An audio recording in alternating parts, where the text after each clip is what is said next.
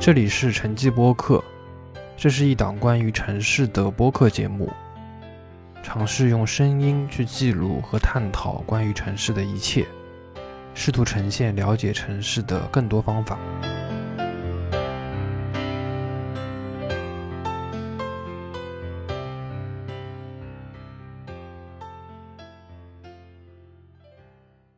听众朋友大家好，欢迎来到城际播客。最近一部有关上海申花二零二一赛季的系列纪录片《阿拉申花》上线了。这部纪录片不仅记录了申花队二零二一赛季的征程，还刻画了与申花队有关的包括球迷、媒体、工作人员等等在中国足球低谷中的沉浮与抗争。本期播客节目我就请到了《阿拉申花》的制片人、导演、当蛙体育的创始人蔡秋德，以及体育播客翻转体育的主播华伦，一起来聊一聊关于足球跟城市的一个话题。首先欢迎两位嘉宾一起来参与本期节目的录制，先请两位跟我们听众朋友们打个招呼吧。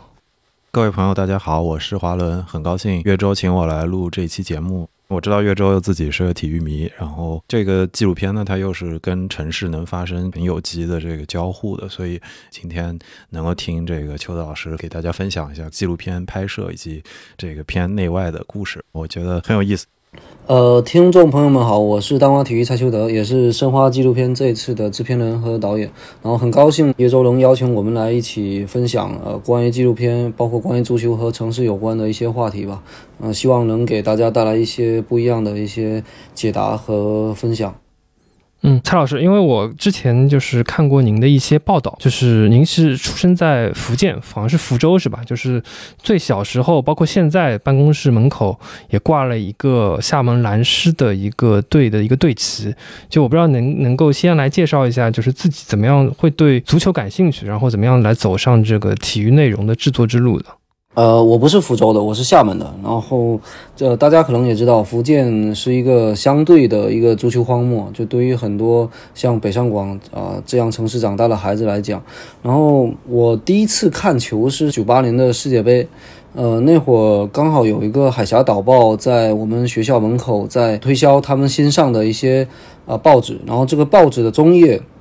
配的刚好是九八世界杯呃所有赛事相关的一些宣传册、球星的一些档案，呃我就被那些内容深深所吸引，然后从此就非常关注呃足球的一些相关的信息。当然自己也会参加学校啊、呃、足球的活动，然后我相信很多足球或者体育从业者最开始肯定是从兴趣爱好走向这个方向的，呃，我也是不例外。然后慢慢的上大学，呃，到电视台实习，然后做自己的原创的一些体育内容的尝试，呃，包括我最开始第一份工作是在搜狐，实际上也是做的最早的互联网呃体育视频内容的一些生产，包括直播等等。然后慢慢的才去探索说啊、呃、往体育纪录片方向的一些啊、呃、工作。了解。那其实在这个过程当中，像一些国内比较经典的一些足球的这种节目，比如说像啊、呃、央视的足球之夜啊，包括一些地方台的节目，其实给到你的这个养分应该是比较多的。呃，对的，就是因为我我那个年代，我会印象最为深刻的是是两个栏目，我不知道，呃，您您您俩会不会有印象啊？一个肯定是足球之夜嘛，就是，呃，球迷每周的节日。然后我记得那会儿从小我上初中到高中，每周四我都会偷偷在房间里跟我弟打开电视看。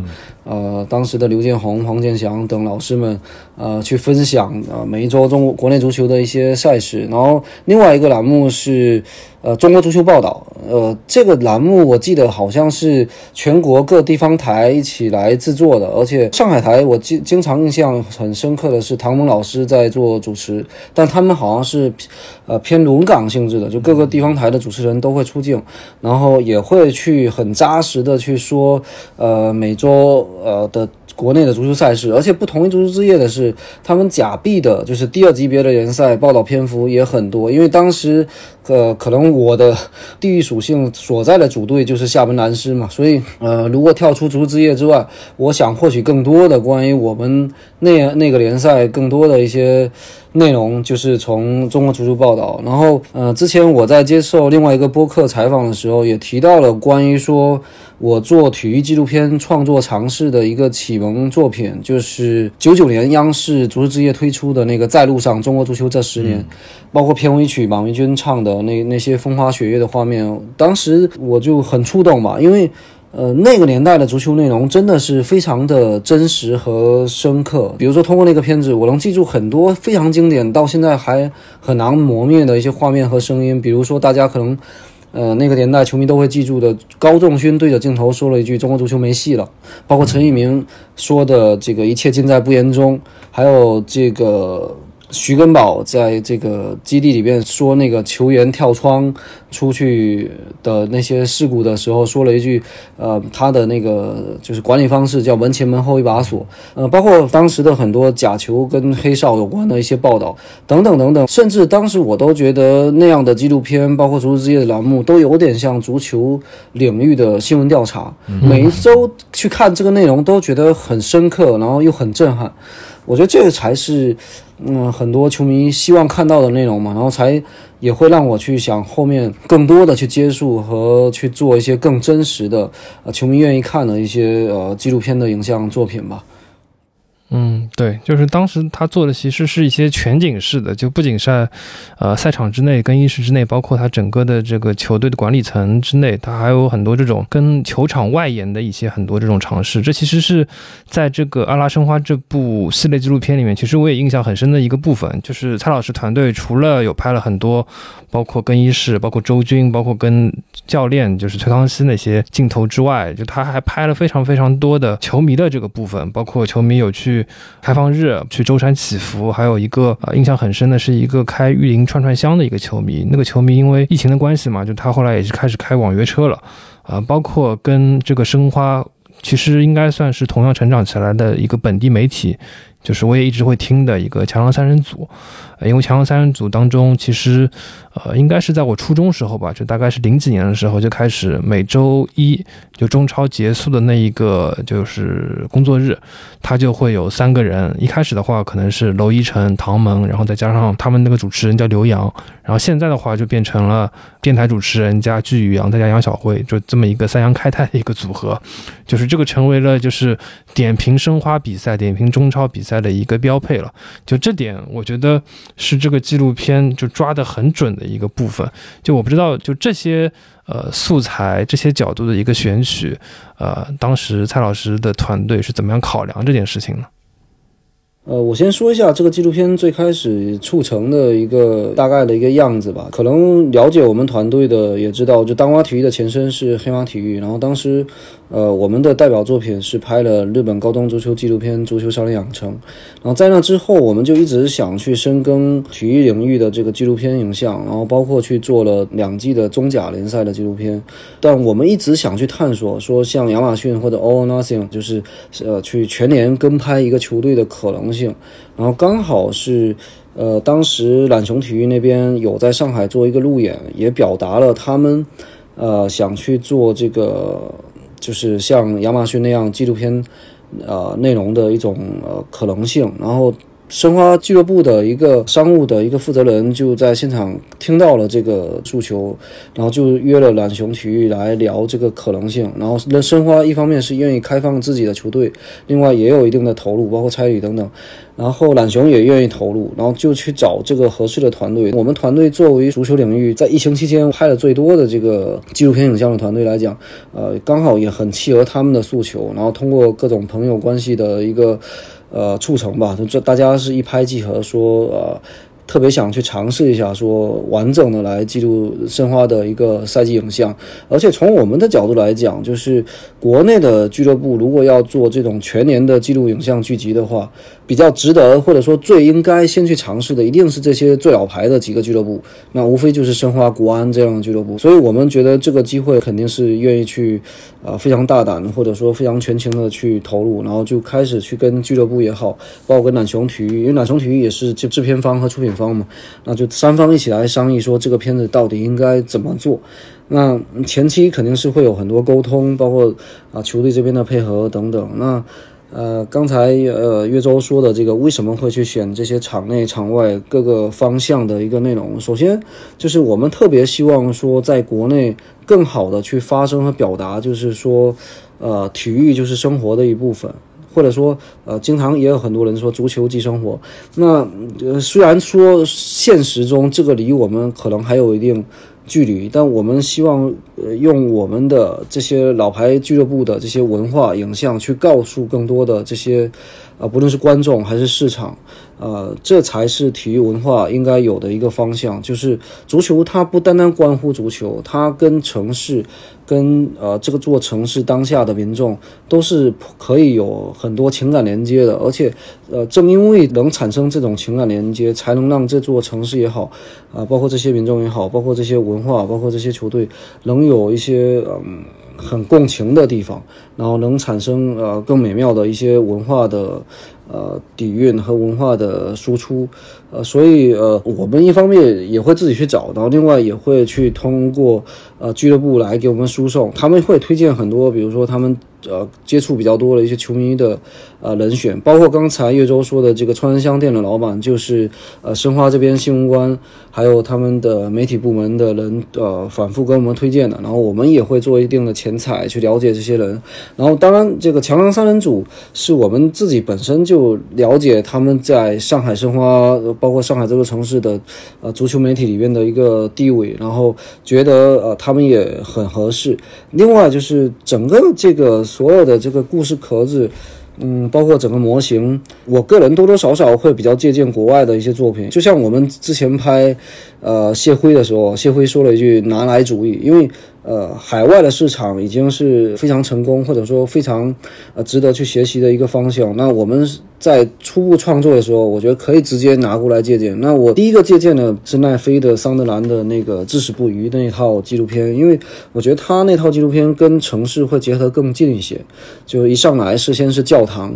然后是一个出租车司机，然后通过这这几个视角不断的去拉近呃他跟足球的关系，然后再再去进到一场比赛、呃、我特别喜欢那种感觉，就是呃他确实不单单只是足球，他能放大到这座城市的每个角落和所有人的情感。那我觉得这才是我们想要的一个足球文化的模样吧。所以呃我们才会去找说很多足球场外的一些呃元素，包括呃刚才说的川香店的老板，包括一上来去普陀山去祈福的那个老阿姨，像他某种意义上有点致敬桑德兰的一个片头的开场，就大概是这么一个创作的一个、呃、样子。对，邱德老师，正好你提到那个懒熊那边作为这个出资方，这个还挺有意思的，因为当时我把你就是上不懂球电台那期节目发给朋友们的时候，因为我以前在懒熊工作过很短的一段时间，但是认识很多懒熊的人，然后他们就跟我说，哎，这个我们当初出去兜售的时候可是有很多故事可以讲的，甚至有很多内幕可以说，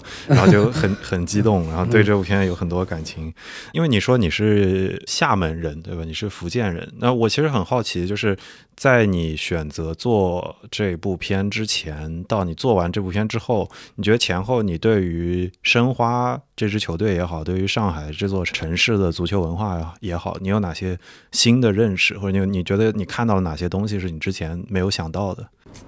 嗯嗯嗯，呃，我这么讲嘛，就是说，虽然我是厦门和福建的，就是土生土长的这个人，然后包括可能最小看的时候是厦门蓝狮，但是怎么讲呢？就是对于我们那样足球荒漠的地方，当时顶级联赛是没有球队的，所以就是有球就看，真的是有球就看。那、嗯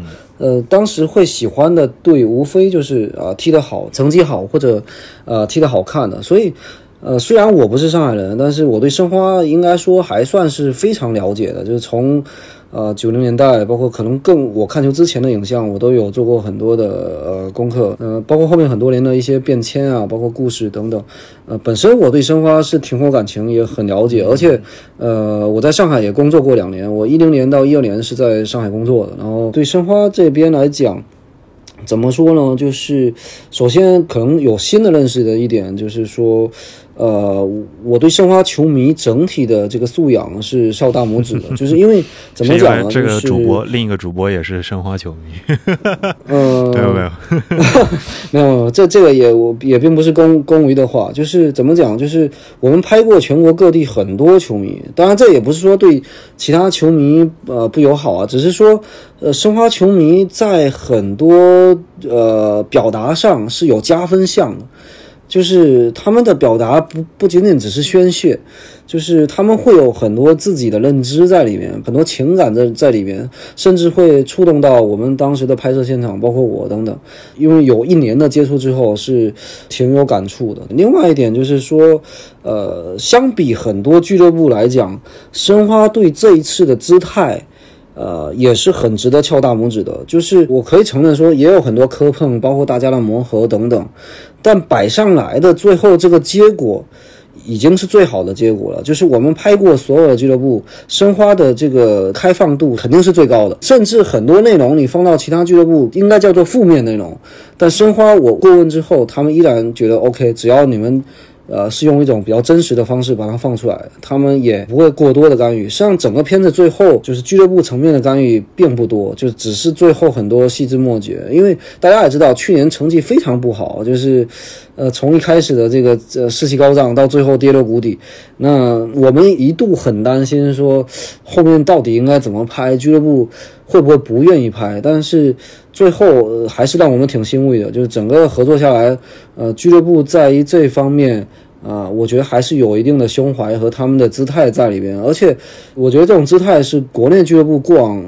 几乎没有的。就是因为我们拍中甲也好，很多实际上我们碰到限制太多了，我觉得这一点反而是应该很好的来提倡给呃我们国内所有体育行业相关的这类，不论俱乐部也好，运动队也好，或者队员也好，呃，去面向呃观众，包括面向镜头的时候，应该呃有的一种呃姿态吧。我觉得这一点是我觉得比较让我们印象很深刻的一方面之一。嗯，我有点想问啊，就是邱老师，你刚刚既然已经反复强调了这个申花的这个配合度很高，然后他们开放度也很不错，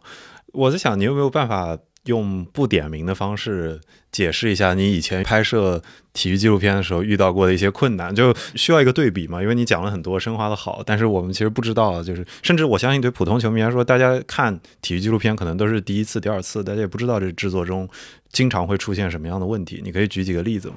呃，我可以这么讲嘛，就是申花俱乐部对于我们来讲已经是最好的结果，但依然有很多没有满足到我们的。就是你们可以发现，应该有个别球员和教练是没有接受采访和专访，对吧？这个应该很容易能看见。然后呢，呃，对于其他的我们之前合作过的或者说、呃、参与过的项目，呃，我们有过拍完一整个月，说那个月的内容都不能用，嗯，就就就这么简单。那这这对于我们团队来说是大量的投入和内容的原来的这些设定全部没掉，我们等得重新设计，这是真实的。就是在某个也是足球职业联赛的这个纪录片里面，我们拍完一整个月，然后直接被官方说不能拍，因为呃这个内容不利于品牌形象，就大家都懂的，就是只能讲好的。对，是这这种问题遇到的真的太多了，是是一把辛酸泪。因为我我刚刚这个问这个问题，是因为我想你开头的时候讲，就是对你来说触动最大的体育纪录片或者是这种电视片目是是两千年前后的足球之夜嘛？但是两千年前后的足球之夜是最敏感的那段时间。就比如说当时负责舞台的马国立以前在他自己的回忆里面都讲过，说在那段时间他要因为足球之夜的报道要在舞台跟足协之间疏通关系，就是造成了非常严重的矛盾，有的时候可能对他们整个进一步去采访都有影响。所以我在想，你如果很欣赏这样一种叙事的方式的话，你去拍摄的时候肯定也带着自己的思考或者想要理清楚的问题去拍，所以我想这个过程中、呃、肯定是会遇到一些问题的。然后我想你刚刚已经提到一点，就是你说你以前遇到过，就比如说拍了很长一段时间素材，然后整体不能拍的这种情况，然后对你的成本跟规划都是很大的影响。但是我觉得对于普通人来说，大家可能依然不清楚，就是比如说一部体育纪录片，你接触它的时候，比如说多久之后开始，你开始拍是两个月还是半年，然后你是怎么规划好这一个周期的，然后包括比如说你一个月不能用或者你一个月能用，这一个月你大概需要在人力或者摄像各方面大概有是多大一个成本，就这样一个立体的框架，你能给大家大概描绘一下吗？嗯、呃，怎么讲，就是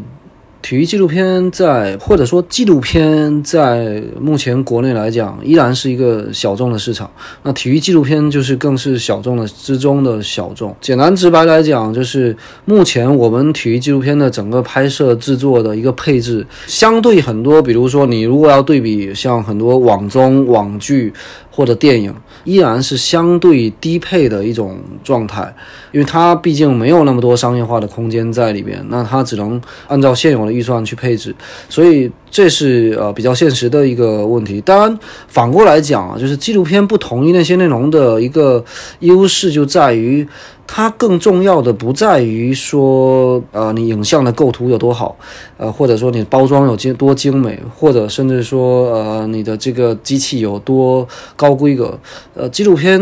影像最大的价值是它能记录下来，它能有完整的记录这个故事和声音，因为很多故事它发生就发生了，错过就错过了，所以这个反而是对于呃纪录片来讲，也是说可以更低配的去要求这些配置也没问题。当然呃，这次我们也也算是相对提升了一定的配置，在所谓的低配的这个领域里面，提升一个配置是什么？是用 四 K 的影像，因为过往体育纪录片很少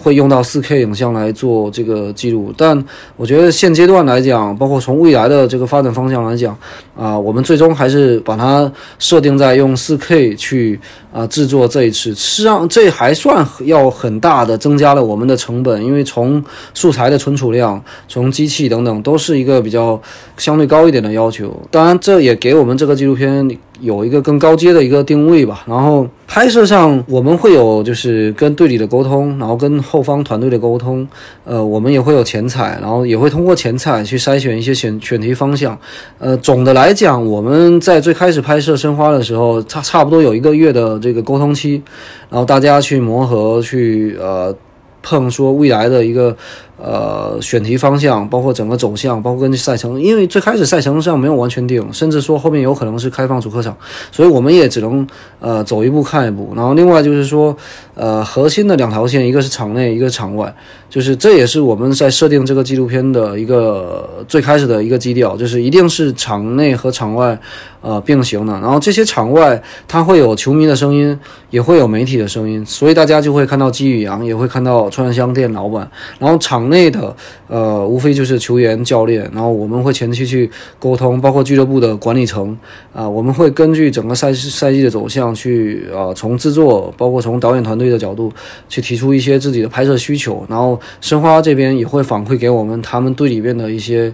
呃反馈，然后大家再去做一些抉择和判断，就大概是这样一个磨合期。然后我刚才也说了，就纪录片相对小众，配置比较低，而且确实是一个吃力不讨好的一个行当嘛，因为呃对于很多拍网剧网综的这个团队来讲，他可能就是集中式的拍两三个月，周期性比较可控性，因为他就是跟着脚本一镜头一镜头拍。但我们不是的，我们是是去记录，我们是去捕捉，我们很多状况就是全程拍，靠自己的嗅觉，靠自己的沟通啊、呃，努力的去找内容，然后不断的去调整。就这个是拍纪录片跟拍其他啊、呃、不太一样的一些、呃、地方吧。嗯，对，就是你刚刚讲的，就是这个记录的这个意义其实是蛮大的，因为在之前你拍那个中甲联赛纪录片，包括像拍李毅跟谢辉的那个少帅，就我的足球我的城，就里面有拍到武汉三镇嘛，谢辉包括武汉三镇其实都是今年中超联赛非常炙手可热的两个话题。就回过头去看，就看当初的这些片子，其实能找到谢辉算是他自己成为一个教练的一个成长的轨迹，包括武汉三镇队他一点点怎么样从一个当地的一个地区性球队，就慢慢也有评论说他可以成长为中国的一个凯泽斯劳滕的这么一个神话，这个我觉得可能是记录的意义吧。就我也很好奇，就当时找这两个主题，包括找到这些球队，也是你跟就比如说中甲联赛官方这边沟通下来的结果吗？还是说是基于你们前期的很多调研？都有吧。中甲联赛的纪录片说实在的，就是不同于申花纪录片在一点在于说它比较官方，因为它的 title 就是官方纪录片，所以我们肯定是要跟中超公司这边去协商说拍摄的选题方向，然后再去接触俱乐部。它的路径是不一样的。我们是在拍比如说二零年赛季的时候就提出了说要拍谢辉和李毅，咱们联盟这边再去沟通俱乐部，然后我们再来促成这个事情，更偏一种官方制作的影像的角度去做这样的内容。当然我们的这个功课肯定是也要做的，比如说像二零二零赛季，那放眼整个联赛肯定最耀眼的两个教练一定是李毅和谢辉，因为两位年轻教练呃，也都很有个性嘛，所以肯定是第一集就最想讲的就是这两位教练在呃职业赛场的表现。包括第二季我们做的主题叫我的足球我的城，也是因为说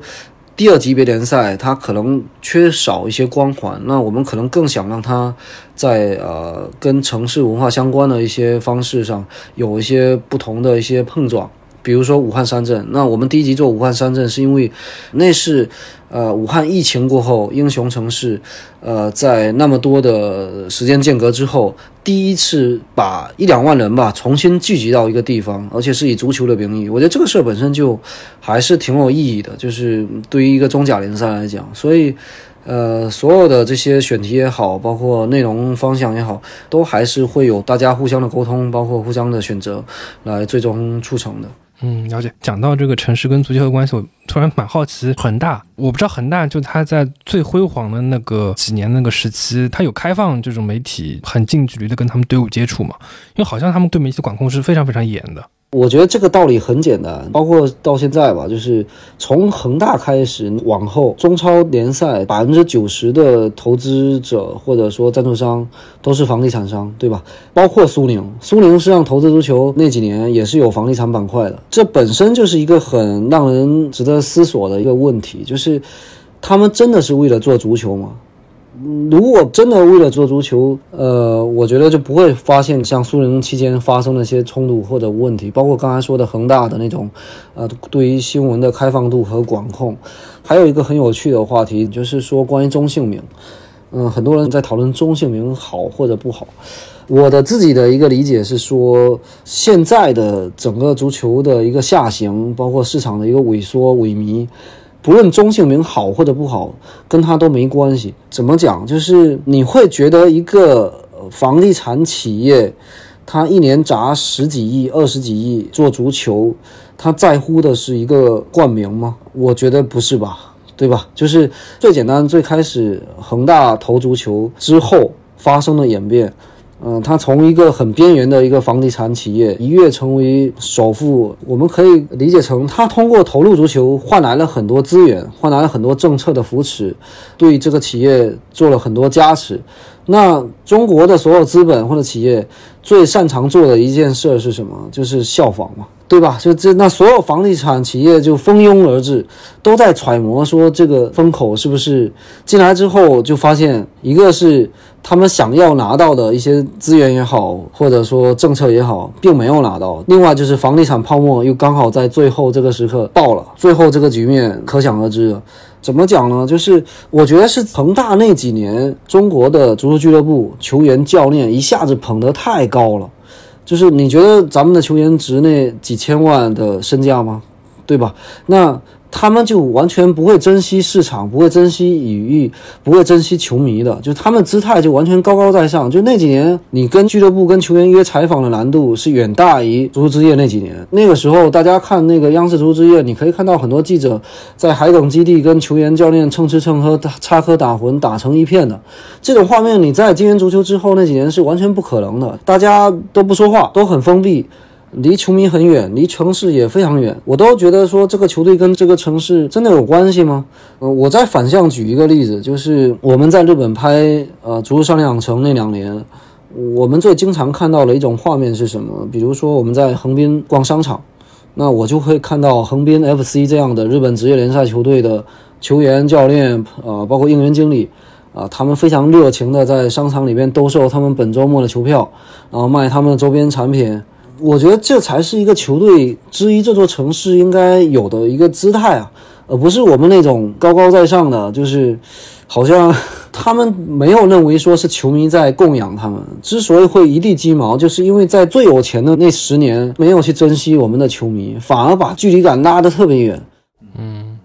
对，而且现在又碰到这个赛会制，就球迷本身就他能够接触到的这个赛事包括球队其实本来就越来越少了，就你本身在日常的这个媒介里面就能看到中超联赛包括国家队比赛的这个信息其实是很少的，你又进不了赛场看比赛，然后可能这些小朋友就平时想玩球就也很难去碰到这种合适的球场。因为我记得就是日本足球那个纪录片好像一开始有一个 zoom in 的镜头，就是从那个东京塔上往下拍，就拍到东京的犄角旮旯里面有很多这种社区包括学校球场，就你们靠这个来举例子来说明就日本社区跟足球这关系有多少紧密，但你反观就哪怕是上海这样的城市来说，其实你想找一块能够踢球场地其实还是有点点难度的，就特别是有在疫情很多学校封闭的情况之下。我其实也有点想追问下去这个点哦，就我觉得这个金元足球或者中国式的金元足球这个问题，我相信在过去十年里其实大家也也讨论烂了，但是因为就是房地产足球在中国在过去几年又经历了一个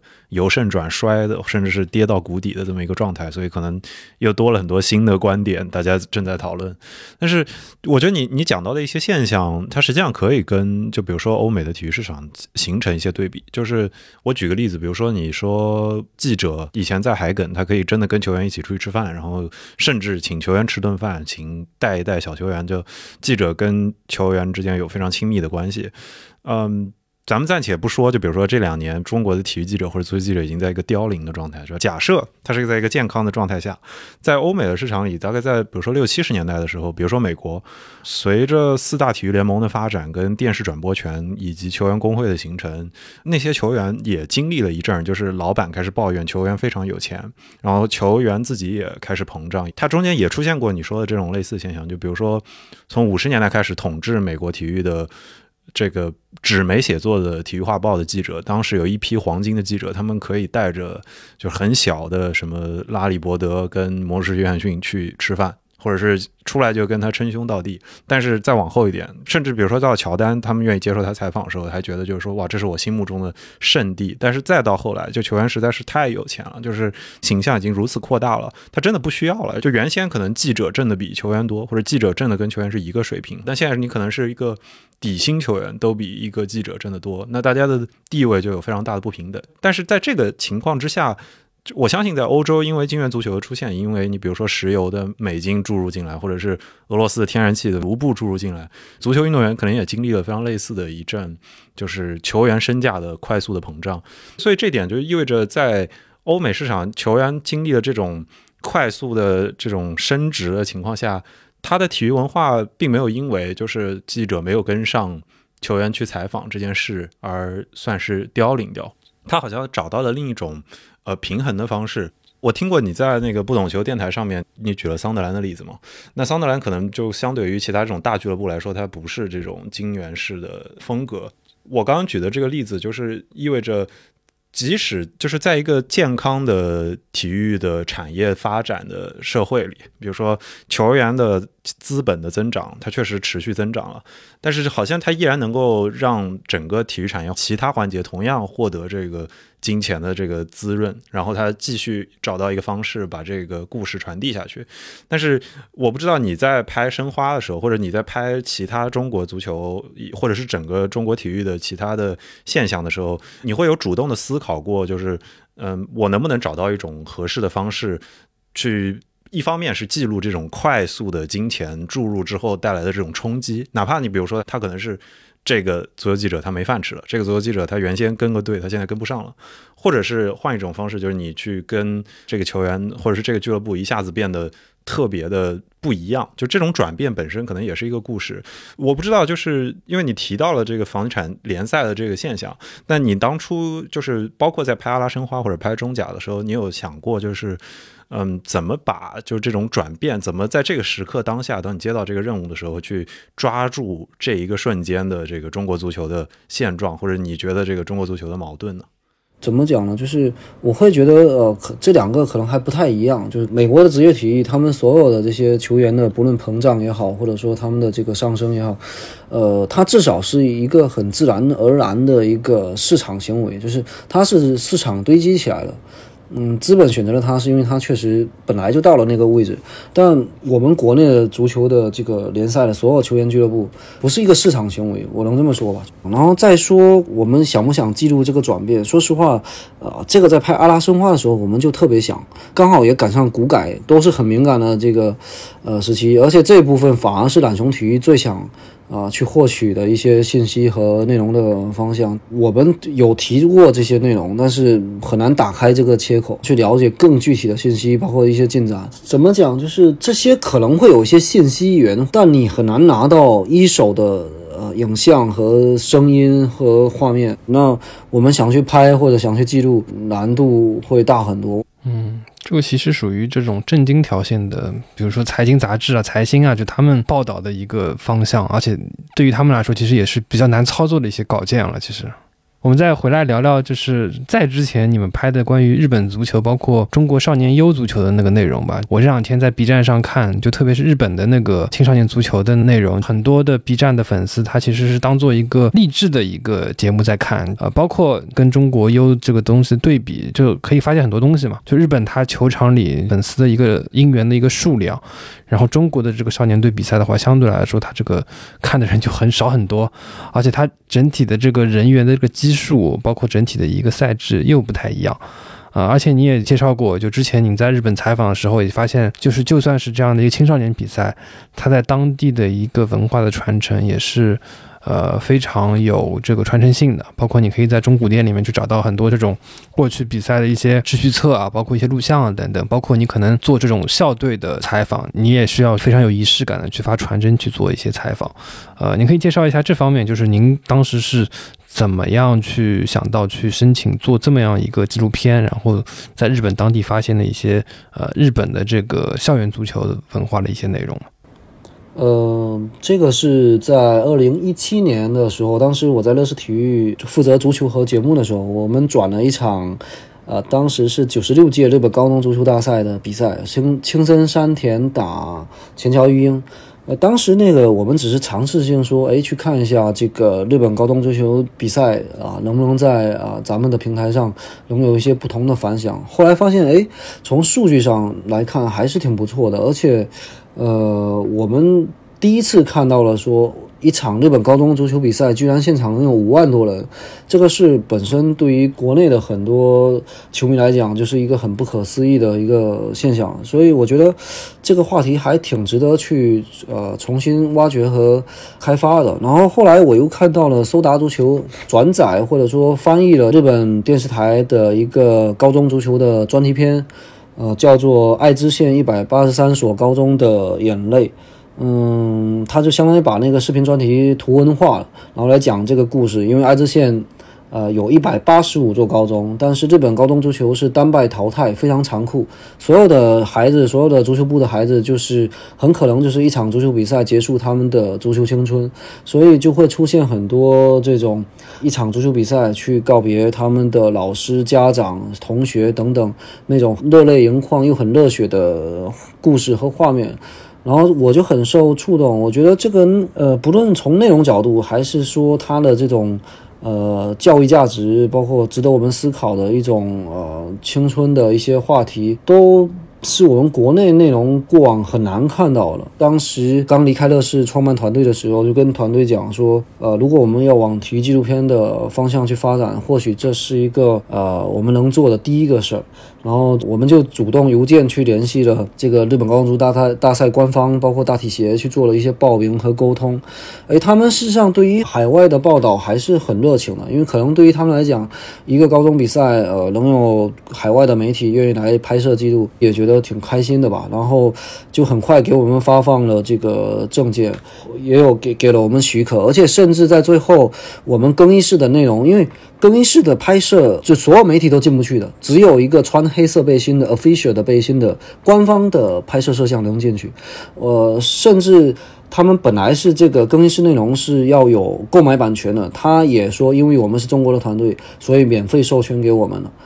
这可以看出说他们对于哎海外的这些啊拍摄还是很友好的。然后我们就去日本拍了第一季，然后反响还不错，豆瓣是 八点七 还 八点八， 然后后来我们又去拍了一个第二季，呃豆瓣 九点二。 所以呃怎么讲，就是最核心的一点就是我们从这个日本高空足球大赛里面看到了国内包括自己人也不断的在改变和倡导吧，就是关于体育教育这个主题，过往我们确实太薄弱了。那这一点我觉得是足球少年养成带给我们值得思考的一个地方吧。我有点想追问一个问题啊，就是你们去日本拍的话，除了跟这个大体协方面就有联系之外，你们有去跟在日本的同行交流过吗？比如说你说拍了他们这部片子的这种同行，你有见到过他们或者跟他们聊过吗？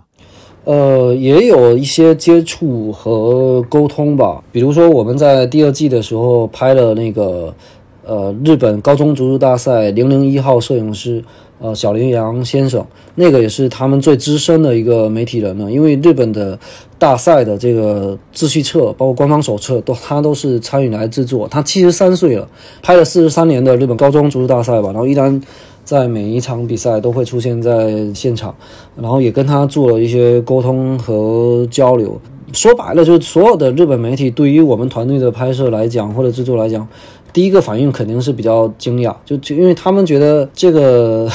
就是他们国内的一个青少年的比赛能吸引中国的媒体，他们是表示吃惊的。而且主要是他们觉得这个是他们日常生活的一部分了，他们觉得很普通，包括可能关于上座率啊，包括每场比赛的这些排队购票等等，他们都觉得已经习以为常了。那我们还会去看，像说白了就是因为我们国内并没有这些东西，他们并不知道说哦，原来你们国内是没有这样比赛的，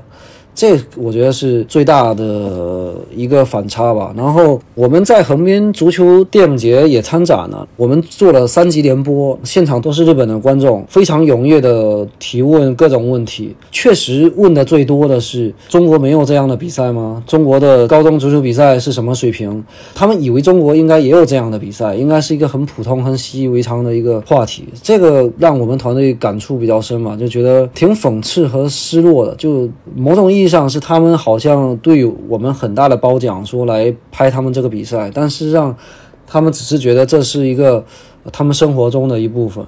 嗯，就像中国人可能打乒乓是跟日本人这个有点类似，小朋友包括中老年人其实都有打乒乓人，但踢足球其实就很少了。就我在这个提纲里也写了，就是呃，在上海可能还是以工业新式的这个时候，就很多这种场队嘛，就场队里面有很多这种踢足球的人，然后他们的小孩可能也是跟着他们的这个父母一起踢球，然后他们的小孩当中可能有一部分后来就到了像市体校或者申花这样的一些机构，比如说像呃深四啊、范志毅啊，往上追溯，其实他们的这个父母都是工人足球队的里面的一员嘛。就我不知道，就是蔡老师在之后如果有拍这种纪录片选题的时候，会更关心到这些职业足球之外就更加基层或者说更加这种市民化的一些东西嘛？就如果说有好的一些选题的话，呃，肯定会吧。像您刚才说的，像上海足球从早年的这些码头工人啊起源的这些文化底蕴等等，呃，我们申花纪录片里面也拍到了，只是后面没有太多的用到。然后还有一部我们过往的一个纪录片叫《足球 U 少年》，其中有一集讲的是我厦门老家的一个足球的一个故事，它讲的像跟您说的这个底蕴文化也是有关系的。它讲的是鼓浪屿岛上有一个球场叫马约翰球场，它是建国之后才改变名为马约翰球场，实际上建国之前呢它叫做洋人球铺，就是鼓浪屿第一座球场是洋人修建的。因为那时候洋人的水兵他们会在岛上踢球，最开始华人是不得入内的，然后后来才慢慢的当地人岛民也都参与了，然后才有了厦门的一个足球的球场和文化的传承，然后才会孕育了岛上有一个厦门二中他们的足球传统。因为正因为有了那个球场，厦门二中在国内的校园足球领域还是很强的。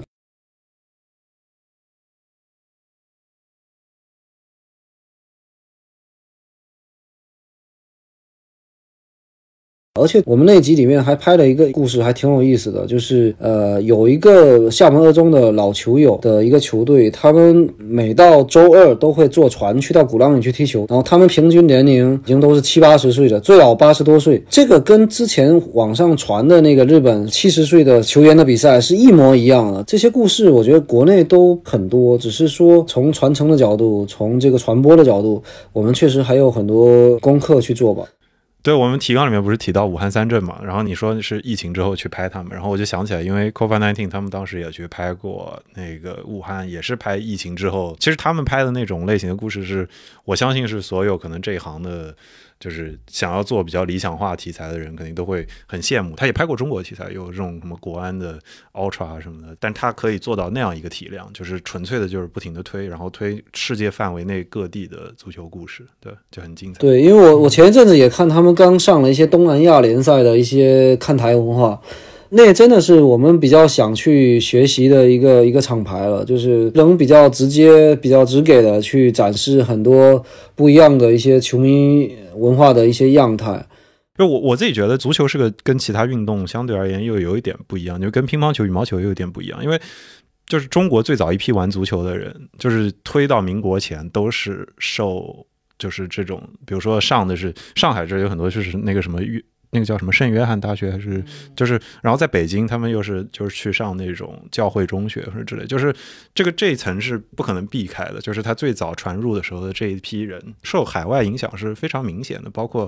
嗯，就是他他可能落在大的城市里会是留下这些足球重镇，但是落在可能像鼓浪屿的那个故事上，它就是一个球场，它可能会以不同的形态留存在每一个城市里，就这是一类是有传承下来的。但是我自己作为南京人嘛，那我觉得就是江苏或者是南京，我经历过那种足球文化崛起起来，它完全是真的是自己长起来的，它没有那么多真的留下来的传承跟痕迹。对我来说，为什么就是比如说顺天，它非常值得，就是江苏的足球队冲了二十年超，就它不在顶级联赛上，但冲这件事已经成为就是把大家集合在一起的一种故事，一个使命了。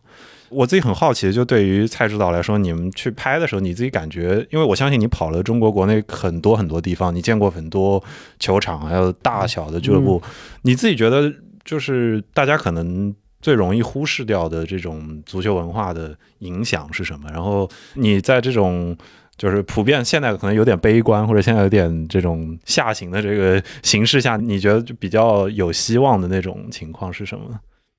呃，我先说第一个吧，就是说关于足球文化最核心的一个问题是什么？就是我们根基到底在哪？包括我刚才在说，呃，那那几年金元足球的那种不纯粹，就大家投足球实际上目的不在于足球，那你不会考虑文化沉淀的，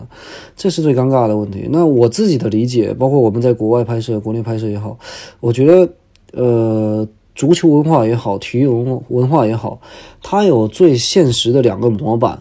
就是它的两个根基模板是什么？一个是社区，一个是校园。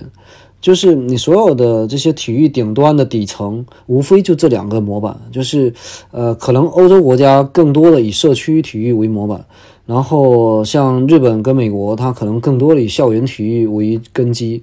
你要有文化，那你根基一定要有这两个扎实的这个东西。比如说我在荷兰拍摄的时候，当时我看到荷兰一个国家电视台在转一场比赛，我当时看得津津有味，就觉得特别有意思。一场比赛场上的球员全部是什么大腹便便，要么白发苍苍，要么秃顶的，但水平还不低，就是传切速度高，攻防还不差，场边都是栅栏，然后很多人在冬天呃哈着气吃着热狗。但即便这样的比赛，我居然能看到场边有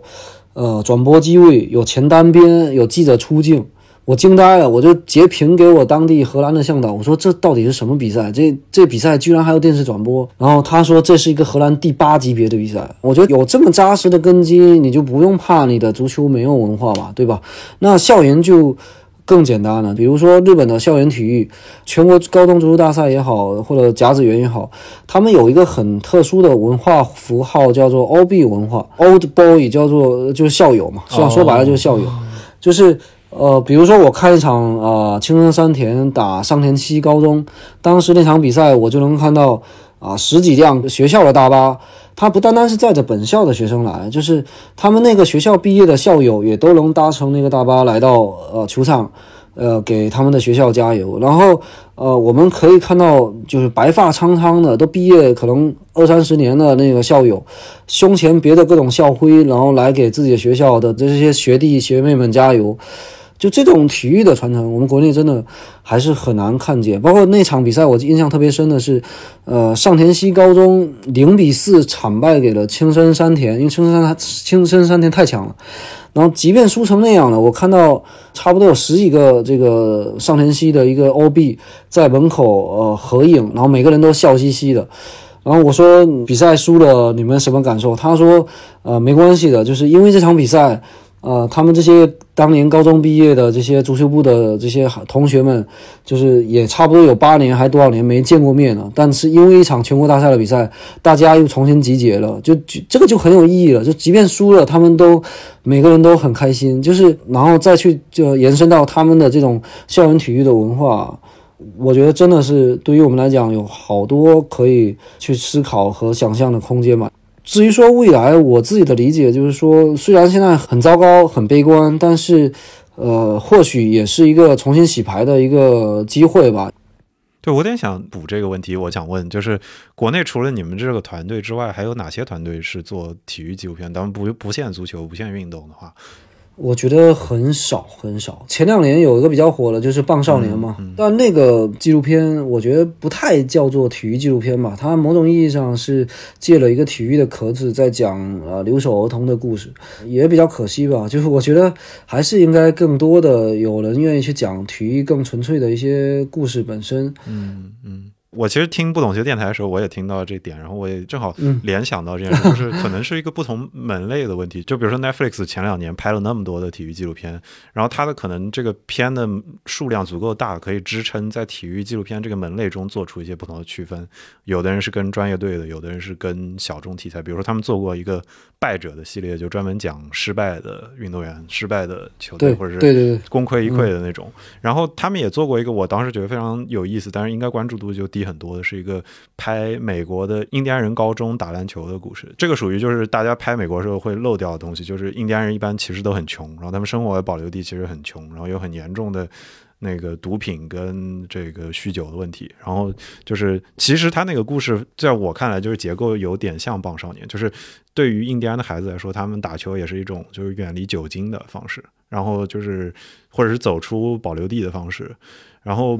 但是我觉得应该跟你说的情况类似，就可能这部片真的跟比如说什么乔丹的最后一舞比起来，它可能受到关注度就会差很多，然后它也可能不纯粹算是在讲一个体育的故事。但是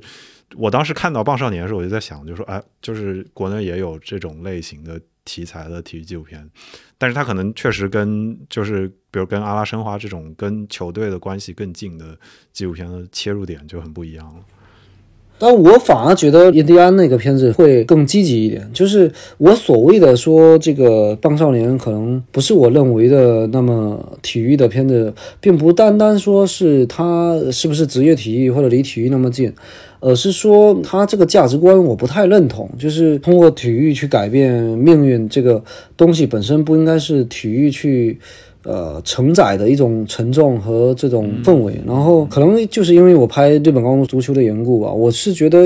呃，在当下可能更希望去看到引导体育应该有的那种积极向上的价值，就包括呃，体育教育，就是呃，体育去塑造人格，去改变你的这个人的品格等等。你刚才说的那个印第安打人打篮球，去远离毒品，远离比较不好的那些内容的话，我反而觉得它也是一个相对积极的一面。就是可能我不知道认知上是不是有偏差、啊，我只是说希望这个体育是更纯粹积极的，而不是说呃给它强加一个呃时代的这种枷锁、嗯。那除了棒少年，国内还有哪些就是？这一类题材，或者是就是哪怕是摄制团队你接触过？呃，这像我看过的，估计大家也都看过嘛，就是不论 C B A 那些啊，包括呃姚明的那套这这个纪录片，包括上海大鲨鱼最早的那个邓华德的那套纪录片，像那些我都印象还挺深刻的。只是我感觉这十年篮球的反而还好一点，足球的就是可能就是我说的那种内容封锁，或者说大家的这种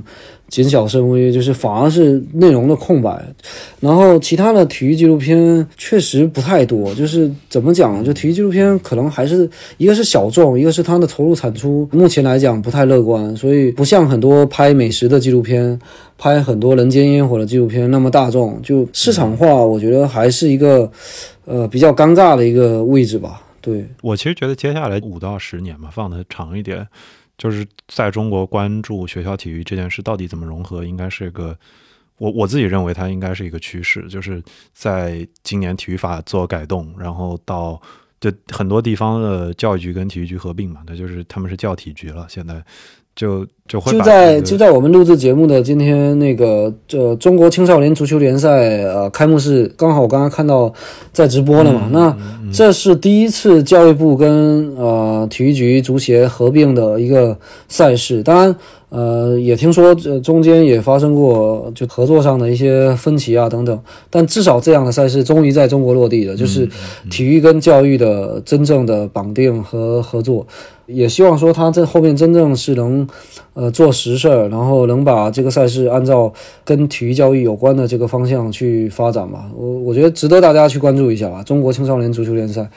OK， 那我这边就最后一个问题啊，就是呃因为我看到那个中超联赛好像从呃第二阶段就八月份开始好像是要呃恢复主客场了嘛，就我不知道蔡老师就关于这部《阿拉申花》这部纪录片之后，如果有机会的话还会到上海来去做一些线下的一些路演，或者说之后有一些别的一些正在进行中的拍摄计划吗？之前我在不懂球电台也说了，就是最开始我在今年二月份的时候有计划在这个虹口足球场对面的龙之梦金域影城定了场地，想要去做申花纪录片的一个首映，而且当时也跟俱乐部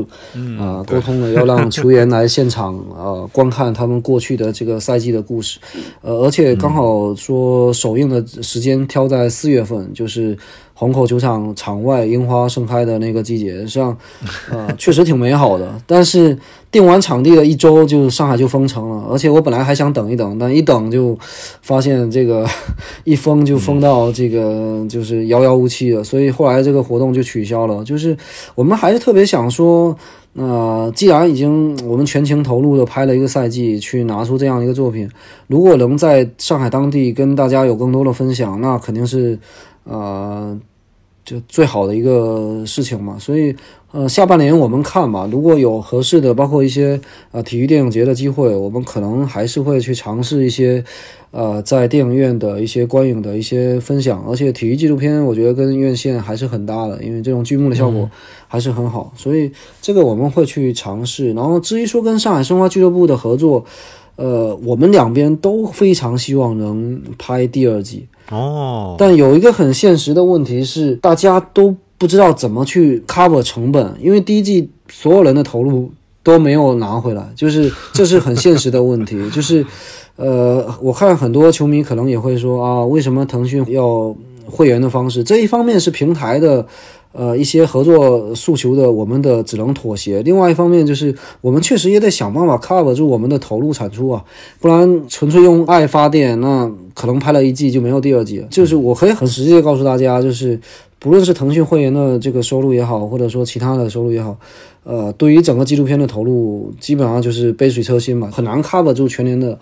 投入。所以我跟申花俱乐部也在协商，说看有没有可能第二季。等开放主客场，大家的这些商业化或者说市场化的一些可能性更大之后，呃，我们有确定的预算能来投入做第二季的时候再启动。而且确实我们也想说，有主客场再拍第二季是更合适的，因为赛会制整个故事场景确实是很干瘪的，就球场都都没有观众，拍来拍去，说实话，我们拍到后面也挺困难的。嗯嗯呃，所以总总的来讲，就是大家也还在努力试探机会吧，还是争取看能不能拍下去。但现实的一个问题就是，整个中超的市场品牌，呃，中超的影响力现状确实是比较萎缩的。然后我们要去做商业化，就有很现实的呃这个困难。然后另外就是说。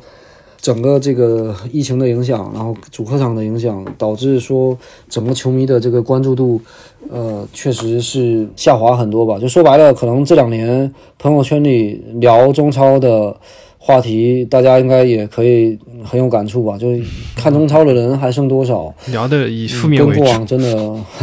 这就很难相提并论了，就所以哎，还是期盼能尽快恢复吧，对吧，希望能够恢复。那今天就非常感谢呃蔡旭德蔡老师做客我们节目，呃关于《阿拉申花》这部纪录片，就大家如果感兴趣的话，可以去到腾讯视频去观看，然后也可以去到各个视频网站，包括 B 站，包括呃其他的视频网站去关注呃在球场就当挖体育团队从二零一七年开始吧就拍摄的，包括呃足球少年养成，就是这是一部关于日本青少年足球联赛的一部呃纪录片。足球优少年，这是关于中国足球少年的一个纪录片，还有包括前面提到的关于中甲联赛的这个少帅一座足球一座城，呃，中甲联赛官方的纪录片等等，呃，也欢迎就去关注不懂球电台，就之前也采访过蔡秋德老师关于阿拉申花纪录片当中的一些细节的一些问题，呃，也非常感谢今天华伦跟秋德做客我们节目。呃，之后有机会也可以就这些足球关于社区包括校园的话题可以再深入聊一聊，嗯，也希望这部片子能够尽早能够在上海这边线下再做放映。谢谢岳舟，谢谢焦德老师，嗯，谢谢蔡老师，谢谢谢谢。今晚双手舞动，色彩飞扬，弥漫了我的眼，看那烟火灿烂，突如迎接神秘的表演。感谢收听本期节目，欢迎搜索微信号 C J B K X C S， 也就是晨记播客小助手的拼音首字母，小助手会邀请您进群参与讨论。您可以在苹果 Podcast、 喜马拉雅、小宇宙以及各个泛用型播客客户端收听节目，也可以在微博、微信上搜索晨记播客与我们互动。如果喜欢节目，欢迎在各大平台打分评论，并分享节目给您的朋友。